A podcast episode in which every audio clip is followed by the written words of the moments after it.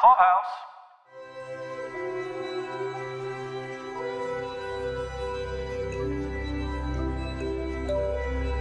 This is Paul from Daily Review. And this is Mike from Pop Culture Review. And this is the Avenue 5 podcast. We are looking at episode four. Wait a minute, then who was on that ladder? The story was by Armando Iannucci, Peter Fellows, and Ian Martin. Teleplay by Peter Fellows and Ian Martin. Directed by Natalie Bailey. Now, I don't remember this line. Do you remember where the line came up? It is uh, the name of the title comes up because I missed last week. I was determined to find it this week. It was when the captain was drinking down with the engineers, Okay. uh, distracting them from venting the wetsuit. We cut back. He's like, you know, his coat is like undone. There are a couple of drinks in, obviously, and we catch that punchline to a joke kind of in media res. I see. Yeah. I see. That's so- when we get uh, some of Billy's laugh. That laugh that he wants to make a ringtone. Uh, that she has the laugh. So So Yeah. the titles to this show seem to have nothing to do with anything ever. no, no, and I mean this is a really long one. I was I was writing it out because I was right at the top of my notes, and I was like, "Good God, that's a really long title for an episode of television." yeah, Right. and yeah, and means nothing. Like this episode should have been called, you know, the Turd Cloak or Mister Wetsuit or Captain Wetsuit or something like that. Exactly. What did you think of this one, especially in light of the last couple episodes? I didn't chuckle that much more with this one, and that's surprising because I usually enjoy a good poop joke. Sure. like uh, fart humor and things like that are just at the at the tops of things that can get me laughing at any point. I don't know. Maybe it was just I've I've watched too much Star Trek or or something. But but the concept of using shit as a shield it rang in my in my little brain like why would that work? Right. you know. So I know it's supposed to be a joke. Obviously, it's supposed to be a joke. Right. If, if you're in the middle of a radioactive situation, do not smear your own shit on yourself. You won't be helping yourself. Well, if that's true, I definitely need to probably go see a doctor because I have made I may have done some very questionable things in the last week. but uh, I, I like this one more than last week. You know, That's probably it, fair. Yeah. It had it had less Karen, it had less Mia and Doug. Uh, it had more Frank and Matt, uh, which I really enjoyed. I think they're actually kind of like this weird odd couple. Like I feel like Matt is kind of grooming him. It, not that that is a funny thing, but the way it is happening, it is kind of funny. Like he's trying to lure Frank away from Karen. I get the feeling, but uh, yeah, I, I found myself. I thought the jokes were a little bit crisper. I think they came a little bit faster, uh, and I think they were a little more well spread out.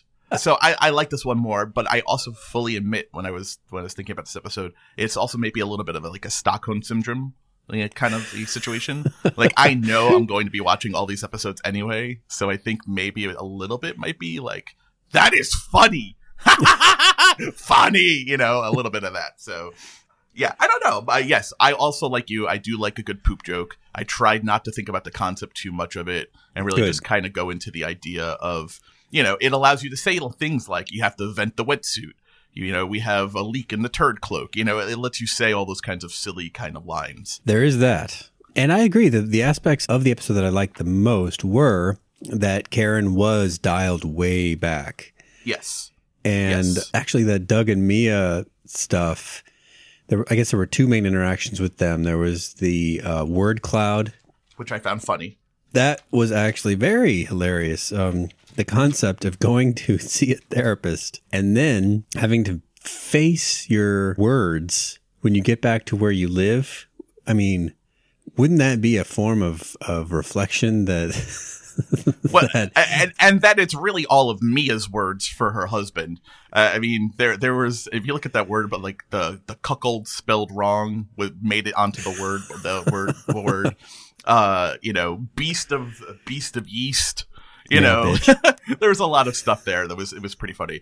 But I love that. I mean, this is the kind of payoff of Matt being their therapist when he is not a therapist. He's a customer service mm. guy. This is the kind Yeah. of thing that a customer service guy who is otherwise clueless and also, I think we talked about this last week, just trying to really amuse himself more Yes. than anything else. This is exactly what someone like that would do. He would make a word cloud, you know. in another setting with the right motivation, Matt might be a murderer.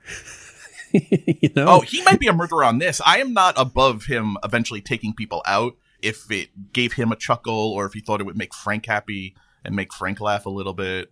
Yeah, Matt might definitely be. I mean, he remains uh, Zach Woods remains, I think, the bright shining star of the show. Yeah, even with my Stockholm syndrome, I don't think I'd be able to probably get through episodes entirely if he wasn't in it. So much heavy lifting that he does. The funny should be spread around a little bit more, especially to someone like Josh Gad, who is a pretty funny guy, very talented guy. But maybe it's just with Judd, there's just not enough for him to work with because he was on screen a lot this week.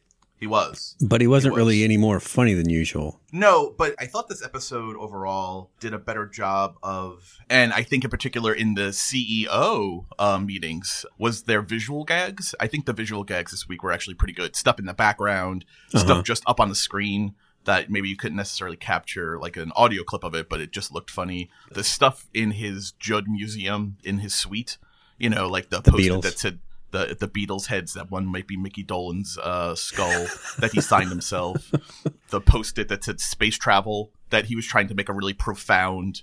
You know, this is the thing that started it at all. This idea I had. And it wasn't even the original post-it that said space travel because he had threw the original one away. But uh, the one that I really liked, and I think was the best gag of the show, was the uh, Prometheus, the God of Fire by Billy McFarland and autobiography, which you know he he he's proudly displaying it as an original edition. Uh, and he says, you know, it's before Billy McFarland goes off to become the director of the FBI. Now, this is funny because this is an actual book.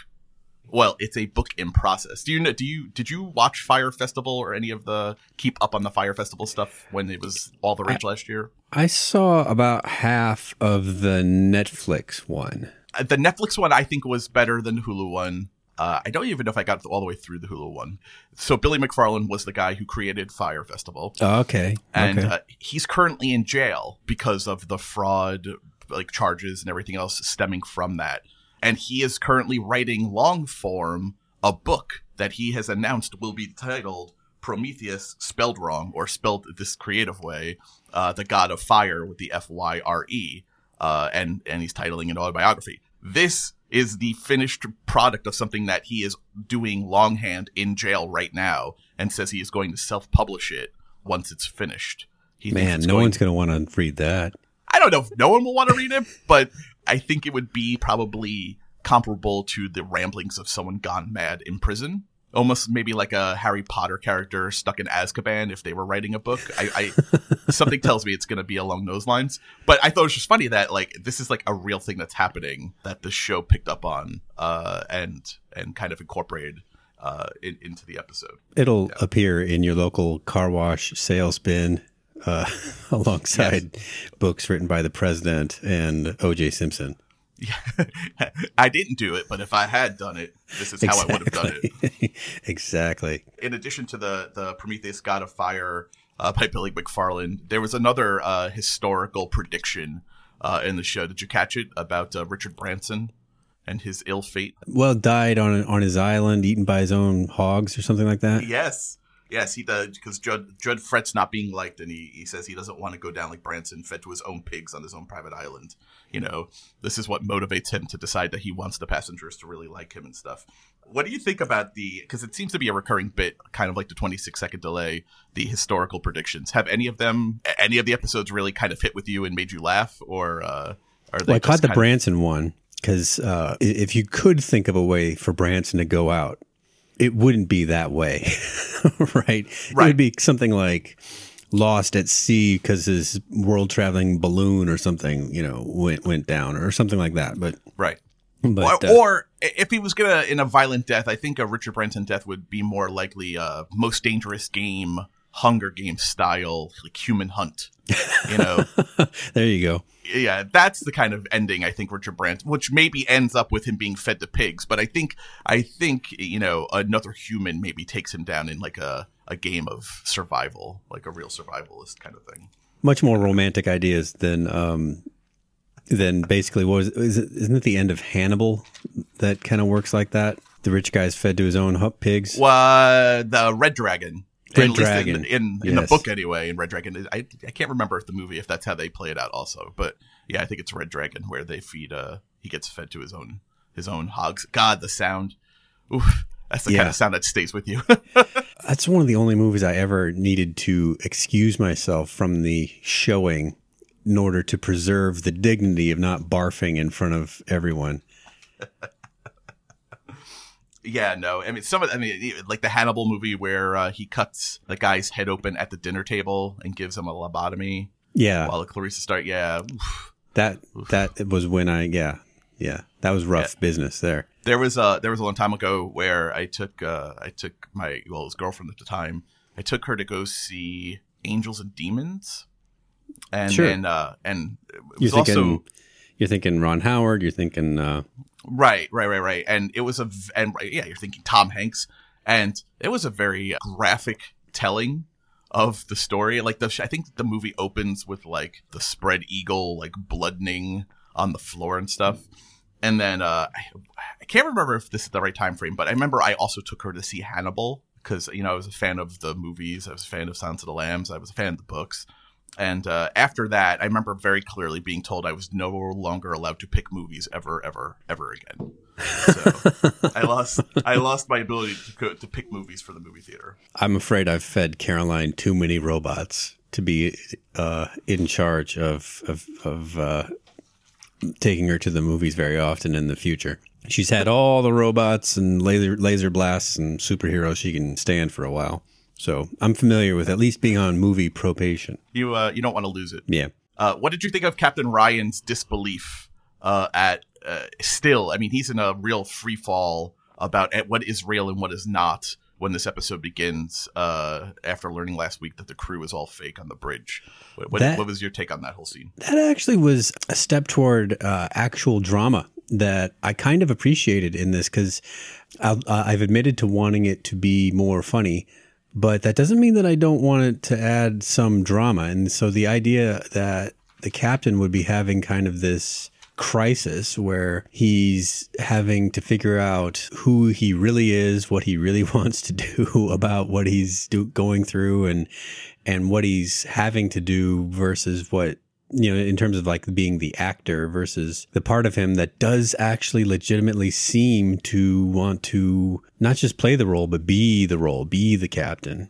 Yeah, I mean, when, when he says when he he, turns to Billy and he says he's like maybe I should learn about this space stuff. You know, it's like a really earnest kind of almost desire that you know he seems to be kind of dawning on him that maybe Yeah. maybe he could do this. You know, right it was kind of a, a graze into that into the depth of what that character should be going through but i still appreciated the the effort and yeah I, I think that's a good step for his character one of my favorite parts is when he's leaving the bridge with Billy to go meet the real engineers, and uh, we learn that Mads' real name is not Mads. In fact, it's Colin. Uh, which that's a placeholder name right Yes, yeah, if there ever was one. And then uh, as he's leaving the bridge, Colin, well, Mads turns to him and says, "You know, fly safe, Captain." He's like, "Fuck off, Colin." it was really, really funny. Uh, yeah, what did you think of? And he, so he has this desire, and uh, he ends up uh, finding a tutor in Zeke, the smartest kid on the ship. Who I, I, I really like this kid. I hope he actually sticks around. oh the uh the smart kid yeah, the little smart kid who we see first with uh, Spike Martin. yeah uh, you know, at the beginning of the episode.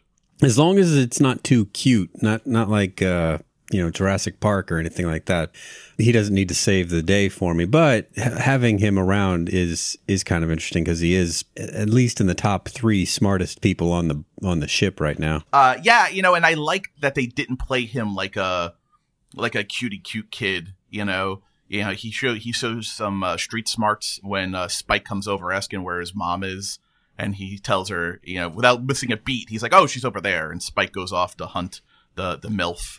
Well he says And he it- says your mom and the other moms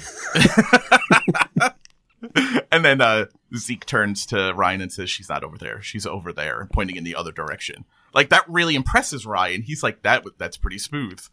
I, I like that. I like the Zeke. I actually like their interaction, and he learned something. You know, he learned a little bit about the valve that he can't still call the right name, and he learned about the wetsuit and the turd shield. So uh, the turd cloak. So we did get a break from Karen. We only had her really in the one scene this week in the uh, CEO greeting, and I liked it because kind of like the Mia and Doug in the smaller context, I found her funnier. You know, the one time we see her, she's talking them about how there's a divide between the staff and the passengers, and then the one passenger tries to come over and she kicks her out as not being part of that group, and like not you know that's that's the dosage of Karen that I can really take. But this week we really got a lot of Frank. What did what you think of our deep dive into Frank and his changing nature? Such as what? Uh, Just uh, you know, I, you know, they they seem to focus a lot on him about reinventing himself when he reveals that he wants to maybe do a necklace, you know, Oh, with right. a donkey dick or something the, like the leather then- strap necklace and all Yeah. that. yeah, he says not a jewelry piece, something with a leather strap.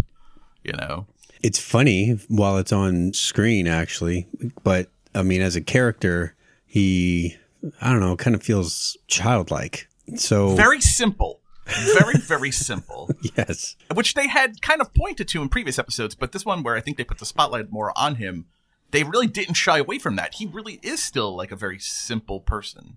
It's odd, but I found his interactions with Matt pretty funny though. I liked a lot of their uh, back and forth. Do you have any clips for that? Uh, I do. I actually I have a I have a couple about when uh, him and Matt are talking about the different kinds of Franks uh, that he might be uh, here. You could be any Frank you want, Go for it, Frank. right? Great. You could be punk rock Frank. huh? You could be Christian scientist Frank, occasionally gay Frank, Maybe. slightly racist Frank. Frank the Fiend. You could be whatever the fuck you want. Okay? You Yes. want another Jeb Martini? What was that? Do you want another Jeb Martini? Yes. Yes. Yes. do. Yes. Hell, Yes. Hell yes. Yes, you do. Livia, can we get another martini for the man? No all of this time, please. Make it dirty. Uh, what did you think of? Uh, I think this was pretty obvious, but you know, for this show, it was interesting storytelling. They give us the uh, make a point of Billy writing on her hand to vent the wetsuit, the vent the turd shield. Right at the beginning. Yeah, it's almost like Chekhov's vented turd shield. Uh, were, were you terribly surprised how the episode ended then? Uh, no, no. The idea that the that the uh, turd shield would would rupture, you could kind of really see that coming. Now, the idea that it would end on this cliffhanger of Ryan needing to go and fix it himself, I guess that's semi foreseeable in the tradition of Star Trek or whatever, where the captain always seems to need to fix everything. But you know, he's completely unqualified. He has really no idea what to do. And I wouldn't be surprised if the next episode picks up and we don't even see him do it. He just is like coming back in and is like, boy, that was some turd shield repair. I see. I I, I took it differently I, because I thought this ended very much the way the pilot ended, where he's about to address the crowd and he's Yeah, like, "Well, yeah. you know, maybe we've got an idea," and then the episode ends and it picked up the next week. I think. I think they made such a big deal of Billy telling him, almost pleading with him. It was almost like a alternate ending to Titanic. She's pleading with him to find her on the comms, and she can walk him through it. I feel like there was so much build up there, and the way they ended it, kind of with him looking terrified out into space. I feel like they have to show it. That would be a huge disappointment if they don't show him rising to the occasion. And this show has never been about disappointing us. Well, that's very true, and very predictable writing and storytelling and clear clear narratives always. So I'm sure I'm sure we will not be disappointed. Well, he was looking for a kind of shot in the credibility arm, right? Uh, saving the ship. That would do it. Because this is a legit, if they don't fix this within the science of the show, they're all to die a, a slow, cancerous death, right? So his character would then all of a sudden develop some cloud, maybe not for having leadership exactly with the people that know whether or not he's a leader, but at least that he's willing to put his his life uh, uh, on the line out there. Right. I mean, Judd even says to him uh, that he's you know really impressed with what he's doing here, and he's he's confident in him. But if not, he'll he's going to name a sports center or a artificial ski slope after him. You know, so there That are real funny. stakes on there are real stakes on the line here for him. And it's probably pretty much all upside, right? If he can't fix it, well, they're all dead anyway. And if he does fix it, I think you're right. I think this gives him some credibility, but like like earned credibility. Yeah, you know? sure. Yeah. He still has that Avenue 3 thing, that- which he brought up himself this time to try to get someone off his back. Wasn't it the kid he was trying to uh, impress with the uh, Avenue 3, uh, I saved that ship or whatever, that story? Yes. Yep. Yeah. Uh, right. When someone comes over, I think Spike comes over to ask a question, and they're having a. I think it's him and Zeke are having a conversation about how he kind of really doesn't know anything, and the exchange for Zeke, Zeke the kid teaching him was that he would give him pens. I think. um, or pencils, some kind of like really cheap cruise gift, uh, in exchange for like kind of teaching him how to be a captain and run the ship. So when Spike comes over, he like switches conversations and he says, uh, "And that's how I saved Avenue 3. Ah, there So- you go. That's right. That's Yeah. right. If there's if there was a kid though that would know whether or not that was bullshit, it might be that kid. Oh no, for sure. I, I think I think in addition to Billy, I feel like Zeke might be the most qualified person on that ship right now, who may know what actually everything is and does. Because even the engineers, yes, they all seem very smart and, and a bit condescending. You know, they're the ones who drop the ball. They get distracted by the captain coming and drinking down with them because they they're talking to each other about how they they have to vent the shield in five minutes Yeah. and then and then Billy and uh, Ryan enter, and that all goes to hell because they start to drink and stuff, and that's how it never happens. That's how the job gets distracted and never done. Did you ever So- read uh, The Shining? A long time ago, like probably fifteen years ago. Do you remember how it ends? Yeah. In the intervening years between 1970 and Avenue 5, we still haven't figured out the equivalent of venting the boiler with, really with some sort of automated process. Well, yeah, no, it, it especially on a ship that relies so heavily on automation. You would think this would be something that happens whether or not there's a crew member watching over it. yeah. especially when you have a two crews. I mean, you you literally have two redundant crews on this. You have the real crew and the fake crew, and shit still not getting done. Uh, and Do I you- use shit there as a pun. Good, good, good stuff. Do you suppose that when a ship is built, I assume a, a ship like this is built in orbit or in a s- space dock or something like that, do they have to preload it with shit? Like they have to, you know, truck in or whatever the space truck in tons of shit to run through the the system or do you think they just kind of naturally accrue the shit as the cruise ship uh, is in the course of its function I think they probably have to do a, a basic liner of shit. Mm. Um, probably some kind of uh, harvested harvested like shit compost, because when the ship is first going, I imagine radiation is a concern pretty early on, and there probably has to be some natural onboard regeneration time for it to build up. Even with five thousand people, probably takes a little bit of time for it to fully build up from those passengers. So they probably have to seed the ship with a little basic shit lining. I would imagine. That's that's a good theory. That's quality thinking. Yeah, I may have thought about this episode probably more than it deserved, but uh, uh, there was a great airplane style homage in this episode that I really appreciated. Again, this the visual stuff that you wouldn't necessarily. It didn't really matter so much what they were saying on screen, but the visual uh, art of it all is when uh, the uh, some of the headlines on the news like fecal leak on A5, and then all the newspaper like report all the all the newscasters in their different languages are talking about the shit leak Yes. um, and like the screens are popping up, and the one guy in Italian, though I couldn't translate it all, was basically just saying shit over and over and over again. it was almost like that that scene in Airplane when the news breaks of the disaster, and uh, you know, there's the people, and then there's the guy playing the drums, kind of like the uh, he's I mean, kind of depicted like an African or like an Aborigine tribesman. And he's playing the drums, and then he turns to the other camera, and he continues playing the drums, but he never says anything oh, that right, like right. whole that whole that whole news Right, scene reminded me of the whole new scene from uh, Airplane. I thought it was a nice little homage. They bring him, don't they? Don't they bring him like different drums or something? Like doom doom doom doom doom doom doom doom. doom. Yeah, yeah, that's right. I think that's exactly what they do. Uh, but it's just like you know going from camera one to camera two, but still not saying anything. I always found it really funny. But yeah, so the news definitely is covering it. You know, some of the headlines were fecal leak on A five. There is the hero of Avenue three to save Avenue five. Five star tube of death. At this rate, they'll all be dead by Christmas, says the Pope. Whoever's in charge of the, the whatever those are called, the background graphics and such, they might be the funniest joke writers on the show. Uh, yes, the sight gags, that, that kind of stuff is great. Uh, there was another great Matt one. You know how uh, we've we've seen how they are always pimping out their dining room, Yes. like certain food or whatever. When I think at the very top of the episode, the camera pans by a hologram of Matt asking, uh, "Do you love to drink?" I know my dad did. you know, like it's just really funny. You know, so all that stuff, like that's the kind of stuff that I'm here for, and like I really enjoy which I don't know if it's enough to want to sustain me over again another 28 episode. I feel like if this show was a 21 episode minute episode, I think again, like we discussed this last week, being a shorter episode and not replacing it with anything, I think would make this show a better show. You know, this this is so not an HBO show except for how much it looks like it costs. I wonder if you could get away with a lot of the same concept, but in like a 15 minute, like a web delivery type type show. Oh, you know what it reminds me of? It very much reminds me of uh, a TBS original kind of comedy.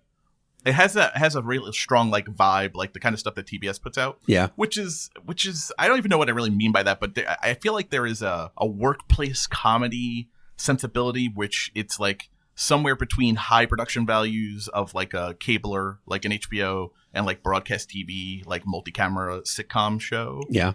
like kind of vibe to it where it relies a lot of like setup, setup, setup, payoff, you know, that kind of like joke delivery Yeah. that, you know, hits or doesn't hit. Yeah, it it definitely doesn't feel like an HBO show and it's definitely probably a little too long every episode. There was, I, I detected some more British style humor. Uh, particularly, I found it when they were sorting out the fake bridge crew, and he's finding out that they're not even using their real names; they're using the character names. And sure, Colin, placeholder name, right? right, the exchange with Sarah. If it was maybe a little faster paced, and he was using his British voice the entire time, it would sound. It would have sounded like something from a BBC show. Just the you know but what does does what does sarah think of you know you being a fake? And he's like sarah you or sarah the character? And he goes and it's just kind of back and forth of that sort of style wit. And by and she ends up saying that she needs to take a note that her character is okay with or whatever the, the note was. Uh Oh, and then there was the funny like you're taking a note on the note. yes You know, yes like, so it was good. There was a lot of Sarah stuff. Let's talk about Sarah because she's quickly becoming, uh, even more so than fuck off Colin. Uh, she's quickly becoming like the head of the bridge crew as far as screen time goes. She oddly stands up and gives that impassioned speech about, uh, the captain about having Ryan. saved her on the mining uh colony or whatever it was right, and then you say uh, he loves his uniform, but he loves danger more. It's just kind of, it was kind of like a weird, like a weird thing the way she stood up. It, I, I couldn't tell if she was really buying into it or if she was just trying to set him up so he would maybe go die out in space. I could not tell what her motivations were there. Oh, I, I read that as in the moment, the captain was losing his credibility and losing his ability to lead or whatever. So she did what she could to try to get everybody to see that he was a quality guy, even though it was a complete fiction. That's the kind of uh, leadership in, you know, like, uh, you know, Ryan's whole thing here is that I'm not captain, but, you know, I can engender leadership. And it seems like maybe he is. I know? think so. I think that's the. Are we turning this scrappy crew of fake act of fake uh, bridge people and like actors into like a, a real a real family? I don't know. Uh, I did love her like toss off when it's all kind of going sideways, and she kind of says to herself, "I love improv," and she gets to play with Protocol Three, a new light. We got to see a new light this week, Paul. Were you excited? yeah, well, I, I I actually liked the whole bit where Cyrus was kind of Cyranoing the entire fake bridge crew. You know, I know that it was not a gag that could, get, could actually work or actually work for very long, but for what it was with like the French girl, no me no, or whatever her her bit Right. was, I, I kind of I, I did like all all that. Uh, yeah, I did too. Again, the, these little bit. I, I thought this week improved on tossing the comedy football around more. Uh, and I, I think this is a good example of that. It didn't have to rely on just the Matt isms, which I think were still a strong point. Even, even like, you know, Hugh Laurie, I think, had more breathing room to be funny this week than he's had. And I think that does well for him and for the show when you give him a little more room to breathe and, and, and really let his jokes land. But everyone got like little shots in, you know, like Spike Martin got in, you know, oh, he never could. You know, I have purely muscular follicles, Yeah, you know, and yeah, you have Sarah on the bridge with, uh, oh, I love, I love improv. And yeah, yeah. And even Cyrus, right, with the yelling at them about, you know, talking out of turn kind of thing when he's doing the Cyrano de Bergerac. Uh, no, I, I think I think this was this is a better roadmap for the show to go. Well, I hope they follow this pattern in the future, dialing back Karen, dialing up Matt, giving Ryan some some room to be funny enough. I, I could probably still use more funny Billy and more Iris. Iris was brought up a little bit from last week, maybe even quite a bit from last week because last week was almost nothing. But they didn't really develop her all that much. We just know that she's starting to crack a little bit, right? She's she's really where she was a complete toady in the first couple of weeks. This week she's a little more willing to I don't know if we're supposed to understand that what she is saying back to Judd is not being heard by Judd. It's just really for us or what, Right. but she's still saying it. Like the, uh, the bit about anyone, uh, bad mouthing the cruise should be blacklisted from future cruises. And she's like, I don't think they'd have a problem with that. right. Right. Yeah i feel like i feel like I, I agree. I think i think you're right. I think judd's just not hearing those lines. I don't think that she's whispering them. I think judd is just an example of judd so is i- i- into himself. Uh he doesn't hear anything unless it's what he thinks he's gonna want to hear. You know he doesn't understand hear that. I, Yeah. I think I, I think I know and work with people like that. Yeah. Judd, as it turns out, is actually a pretty accessible archetype uh, for a lot of people, I think, with, you know, certain horrible bosses and coworkers. I, I don't think Judd is a unique creature in the universe. So, because you brought up Iris and, you know, they, they brought her up a little bit, but still not a lot of screen time. I thought we were going to get a lot more from her after the second episode where it was really focused on her. I think I, I, I almost feel like it's it's Yeah. weird that we haven't gotten so much more of her.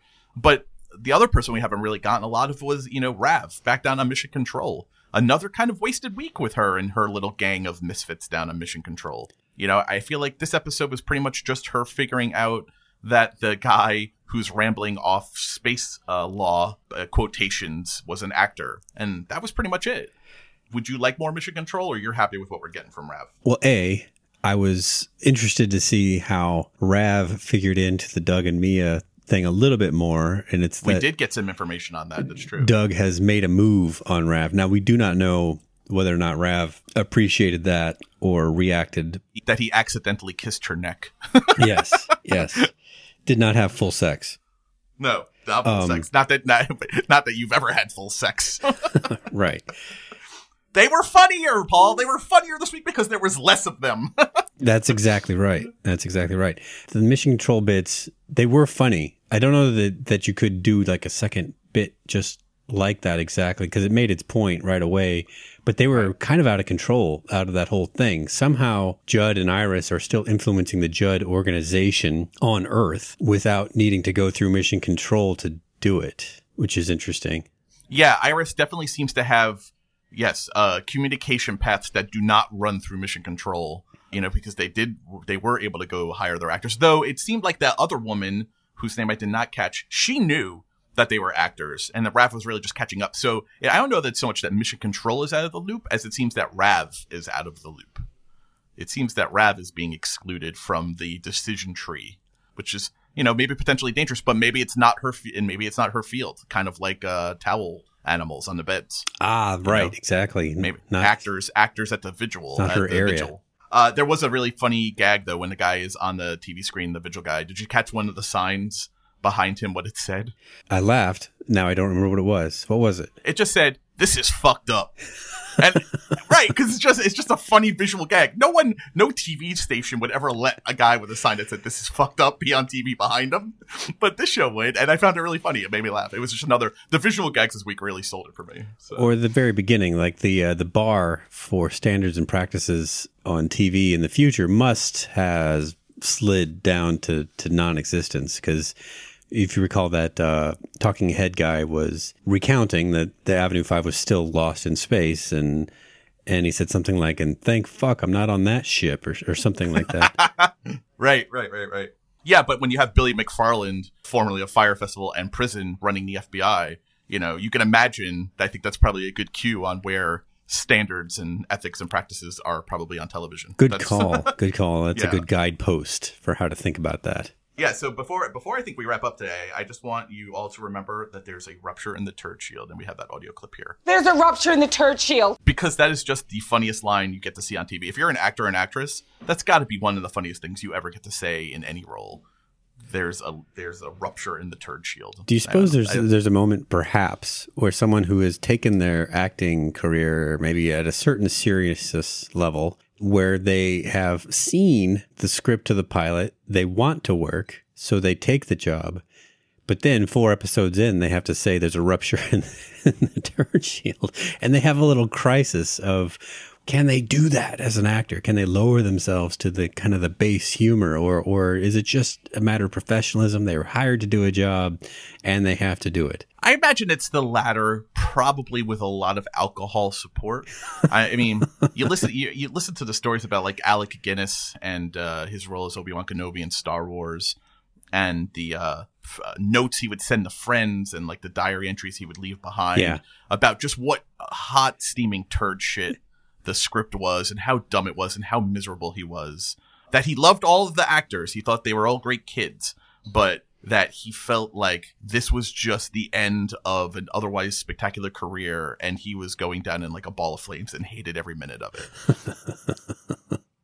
A- and, you know, but he was a professional and he was getting his paycheck, so he was going to Luke, Right. you know, find Yoda on Dagobah. That is all You know. accurate. Yeah, yeah. That's a that's an encapsulation of a true story, kids. I'm a professional, damn it. I don't know, but we have uh how many more episodes? This was episode six, so we have four more. Oh no, this was episode four, my friend. Oh, that's right. Oh my god. Is Oh my god. It just feels like six. it kind of does? oh, I guess. I mean, I feel like every week we we always talk about predictions and where do we think we're going to go from here. Yeah, are you feeling good about predictions? Well, I think he is going. I don't think my idea of him not, not fixing the thing on camera is going to come to pass. It was just one of those things like I wouldn't be surprised. Right. Uh, but I think they're going to show him out there. I think it's going to be pretty gross. oh yeah, he's going to be definitely covered in shit. Yeah, but it will be a, a tension filled few moments. But I think he'll somehow, I don't know what he's going to do, probably put some sort of cover over the leak and weld it down or something like that. I, I have no idea. Can you imagine what heated shit must, even in space, must smell like? Le- Shit being covering you is one thing, and then you're going to go weld it and heat it up uh, to get it to like solidify or you know coagulate. God, that is that is not a job I envy. Uh, but to speak to your earlier point, though, do you think Hugh Laurie, ever you know imagined with his his austere career that he would be playing in CGI shit one day? No, So, no, actually, Um, uh, at a former role I've had in my professional life, we, as a training group, were making use of a video starring Hugh Laurie.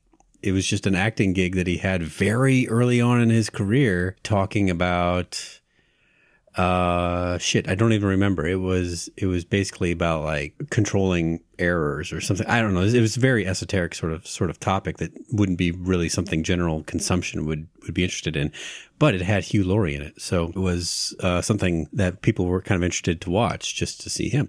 So having known that he comes from such quaint beginnings as corporate video in some ways, I think the being the savior of the turd shield is is uh, is just another feather in his in his growing cap. Yeah, I mean, I guess he'll probably be able to add to his his CV that he knows how to do simulated spacewalks. There you go. he he's familiar with turd shields in sci-fi. I mean, this is really good for his sci-fi bona fides. If the Orville needs a guest star in an upcoming season, you know, this will give him latitude. Uh, Good you thinking. know, to he can ricochet off of his Avenue Five skill set that he has earned. Uh, I looked it up. This is actually, up. you're right. This episode four, even it does feels like six, but uh, of eight. So we're actually at the halfway point for the season. Aha. So I, I think we do begin. We have to probably start thinking that we're going to start turning towards whatever the season ending game is. We're probably going to have to start pivoting towards Now, if that. this were more Star Trekky, then I believe that the loss of the vented shit would be a problem. In that they would need to, they would come up with a new calculation that would say, we're still we still take three and a half years to get home, but we only have two and a half years of turd shield or something like that. You know, unless we get hmm. unless we get people shitting more or, Right. or something. that was actually where I was going to go. I was going to say that there's going to be an episode where they're encouraging giving everyone like digestive. They're serving like undercooked food or something, something to generate an increase in the turd shield production. Mm. That seems like this kind of show's humor. That's it. You know, yeah.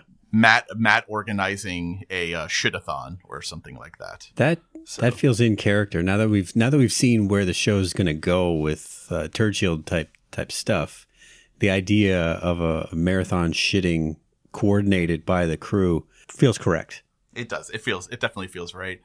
I think part of next week's uh, uh, sh- uh shit walk. Um, I think it's going to involve. This is where I think the show is going to go. I think. I think he's going to fix the turd shield, but I think it's going to involve Billie, like being there for him. And I think this is going to lead to a some kind of on ship romance between the two of them, which would then explain why they went through the point of showing us last week that he is in the thruple back on Earth. It's because there is going to be a romantic entanglement with Billie. Because I feel like they were they were really laying the traps that she finds him much funnier than anyone else on the ship finds him. Uh, the pleading with him at the end uh, to find her on the comms and she'll help him. The laughing, all of that kind of stuff. I feel like they were really pressing the gas pedal down on Billie likes this guy and she's going to be there in a moment when he needs her and he will substitute that for liking her as well. I think that is definitely where the show is going to head. So Good theory. prediction. Good theory. That is my bold TV trope prediction. I can wait to find out more. Whether you can or cannot, sir, next Sunday we will be back here again talking about it. All right. It is inevitable. Well, this has been uh, Paul from Daily Review, This is Mike from Pop Culture Review. and we will catch you next time. Bye. Bye. Thank you for listening. This has been an original Pod Clubhouse production. Pod Clubhouse is a podcast network dedicated to encouraging collaboration among podcasters and friends to bring a fresh voice and diverse perspective on a wide array of content. Please visit and leave a comment for us at podclubhouse.com. Rate, review, and subscribe to our podcast feeds on Apple Podcasts. Follow us on Twitter, Instagram, and Facebook. You can find us at Pod Clubhouse. Our DMs are always open, and we'd love to hear from you. Pod Clubhouse.